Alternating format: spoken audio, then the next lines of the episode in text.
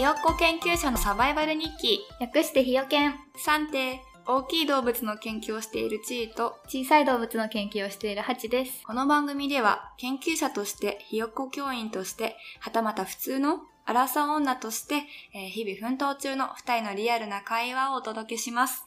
はい。さて、今日から複数回にわたって論文を書いて、論文を投稿して、その論文が出版されるまでのプロセスについて説明していきます。はい。論文を出すことは研究者の仕事の中で一番大切と言えるくらいとても重要だと私も思っているんですが、この前と論文書くの嫌いとか言ってた人は言ってるよ。うんすごい嫌いだけど、一番大事だと思ってます。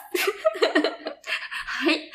エピソード1で、えーまあ、博士号を取るためには、えっと、英語論文を出すっていうことが、まあ、卒業終了要件の一つであるっていう話をしていたかと思うんですけど、とね、一本だったとしても、その論文もまあ、投稿して、しかも出版されるまでの長い道のりがあって、そうなんですよね。あります。まあ、あとは、まあ、分野とか雑誌によっても違うことってたくさん多分ここ二人だけ同じ生物系だけど違うこといっぱいありそうだよあねる。と思う。なんかほぼまあ、ほぼほぼ一緒やとは思うけれども、うん違うことも多分たくさん、私たちの間だけでもある。うん。なので、まあ今回は、ひとまず初めて論文を書く学生さんがいたら、その時に知っといてほしいなと思うことをまとめてみました。まあどのタイミングで論文を書き始めるかっていう？うんうん。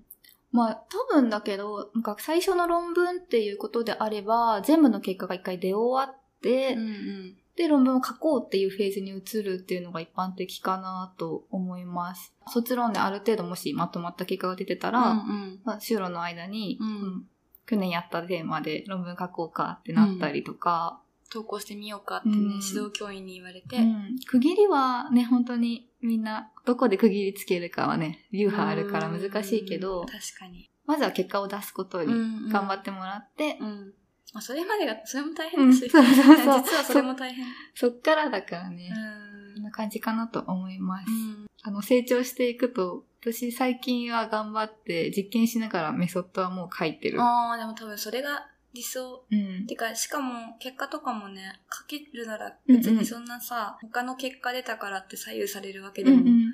ないからね。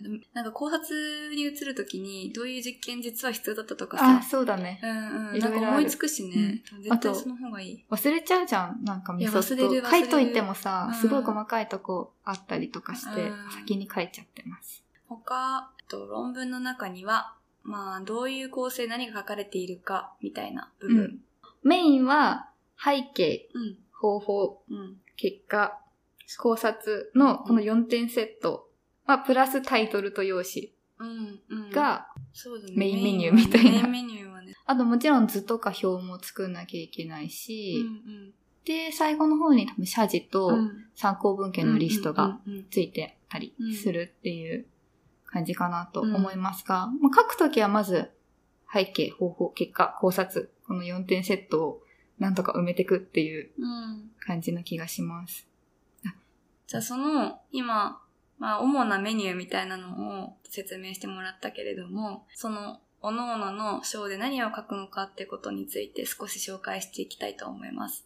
はい。まず、背景には何を書いていくかっていう。はい。背景はイントロダクションっていう風に英語では呼ばれて、んこれまでにどんな関連する研究があるのかっていうのを書いていくかなと思います。うんうんで、何がどこまですでに分かっていて、じゃあこの研究でどういうことを、歴史のもとにどういう研究をしていくのかっていう、まあ、研究の目的などが書かれている部分になります。うんなんか私応用研究とか結構するので、私の分野だと、その背景の部分で、どれぐらいなんか社会問題になっていて、この研究でこうやってこう解決していくことによって、まあ、どれくらい社会に還元できる重要なものなのなんだぞとか、そういうアピールをすることもしばしば。へー、うんそうなんだ。うん、やっぱ社会貢献できますみたいな。えー自分たちの研究の売り込みを背景に、まあ、入れることもうんまあ、てかほとんどかもしれない。うん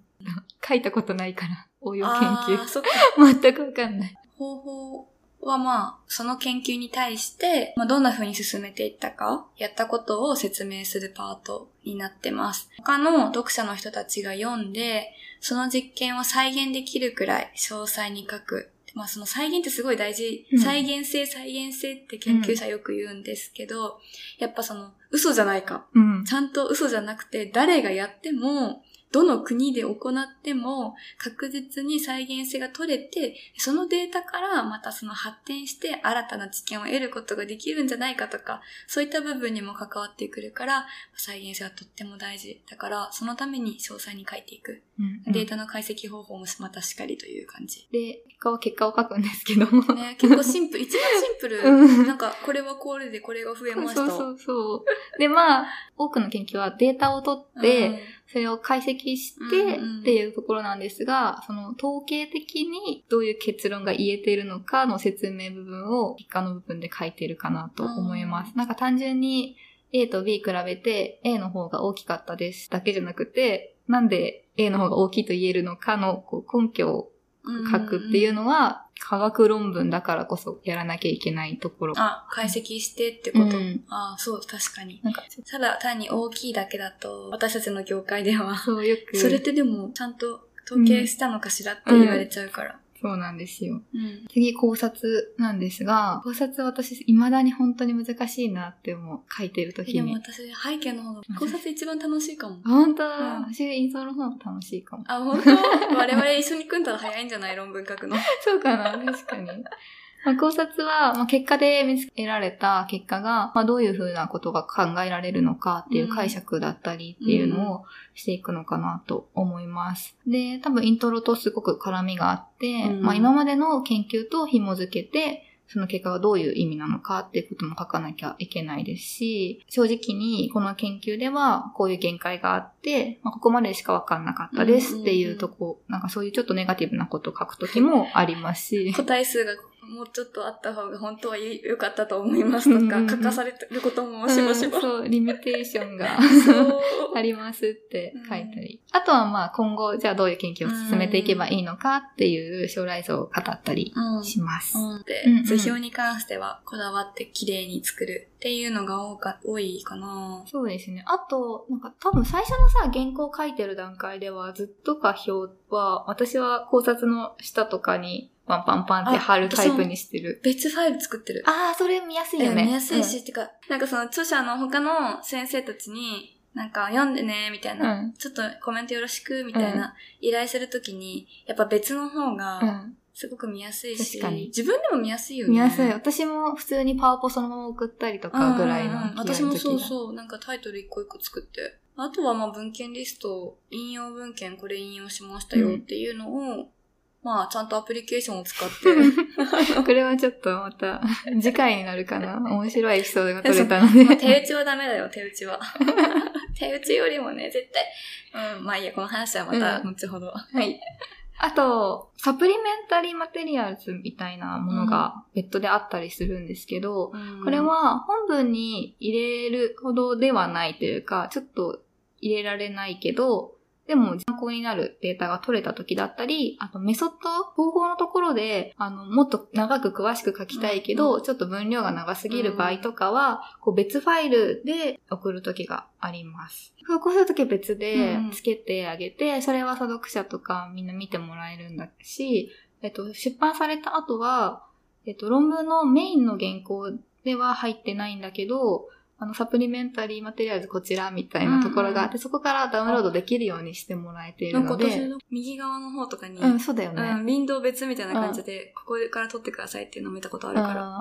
あれです。サプリメンタリーは、読み手が何かしらのところから見てもらえるけど、あの、メインの中には入らないない。わざわざ見ようとしなければならないって感じ。うん、それが中身かな、うん、ちょっと、うん、ラフにね、言ってるけど、どうしてもさ、どういう論文書くかによってさ、書くこと変わっちゃうからさ。あとは、さっきちょっと強著者強著者って述べてしまっていたけれども、最後に、まあ、著者の順番。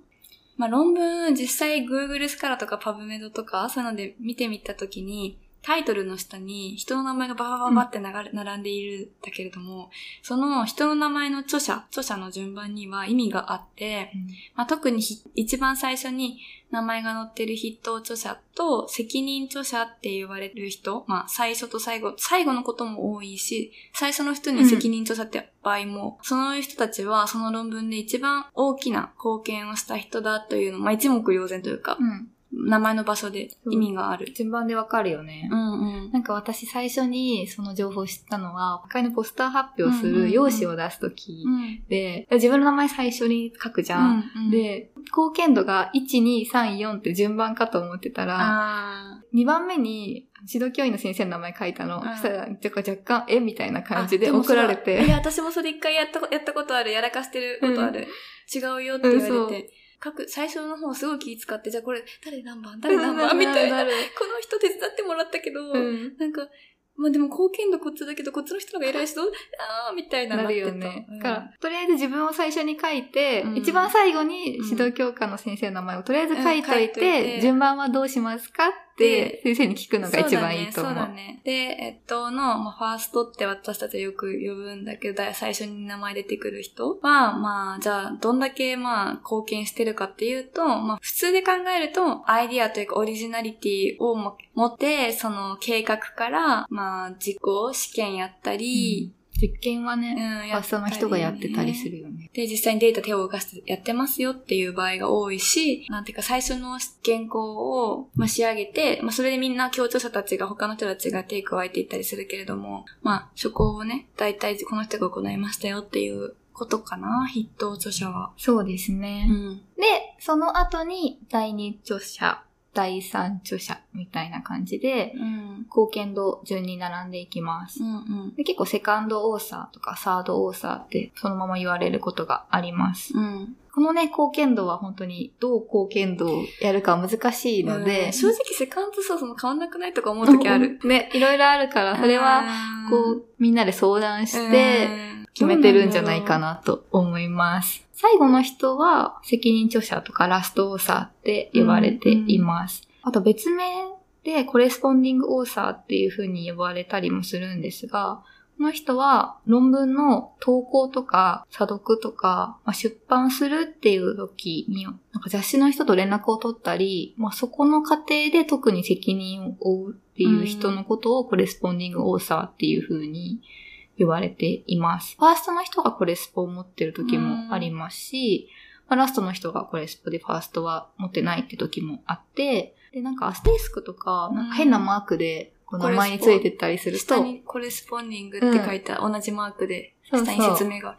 え、実際さ、ちょっとコレスポンディングとかファーストってかなり業績になるのかっていう問題もあるしね。うん、なんか私さ、書かなきゃいけなかったあのうん履歴書で、うんコレスポとファーストのみってなってた時あった。ああ、そうだようん、ね。貢献度が高いやつだけ書きなさいとか、うんまあそういうのもある。まああと、コレスポの人は自分の,、うんあの連絡先を載せる必要があるので、論文が、私もさ、コレスポさ、まだひよっこ研究者なので、まあ最近さ、コレスポにメールアドレスが載ったうんら、その後すごいスパム来ない？あ、来る来る来る。なんかさ、びっくりしちゃって、コレスポ開いたら、ワーミングみたいな、ワーニング、これ開いたら、なんか、いや、勝手に返信が送られる設定になってますけど大丈夫ですか？みたいなのできて。怖い。るよね。やっぱそうなんだ。うんみんなあるあるなんだねう。ん。論文が出た後も何かあったら、あ、そその人に連絡がいって、うんその人が責任取るっていうことで、うん結構重みがある。重みがある。すごくある。うんもしだって誰か再現性取れませんよって言って、うんうん異議申し立てしてきたら、うん。その論文ダメになっちゃうかもしれないし、うん自分がちゃんと対応しなければ。そうなんですうよ。んまあ、強調強調順番順番って今言っているけれども、まあ順番だけだと、貢献度わからないっていう、みんな思ってるってことだよね、うんきっと。最近なんかその、オーサーコントリビューションっていう欄があって、貢献度をきっちり何をした？実際じゃ何したの？みたいな、うんうんこれはゴーストオーサーっていうかなんつうんだろう。何も貢献してないのに、業績のためだけに名前載せてるんじゃないの？みたいな。そういう人、ゴーストオーサーと。そう言うんですけど、うん、そう。でも、今まで普通に多分されてきてたうんけど、最近は厳しくて、ちゃんと貢献してるんですか？実験ですか？うんうんうん。執筆ですか、レビューですか？あるよ。ね。次回は、あもう少し論文を書くときのことを、続きを話していこうかなと思います。はい、えー番組に関する感想やお便りもお待ちしております。えー概要欄にマシュマロやフォームを記載してありますので、そちらからお願いします。ツイッターやインスタアカウントも開設しましたので、えーよければ覗いてください。最後までお聞きいただきありがとうございます。またお会いしましょう。せーの、オーバー。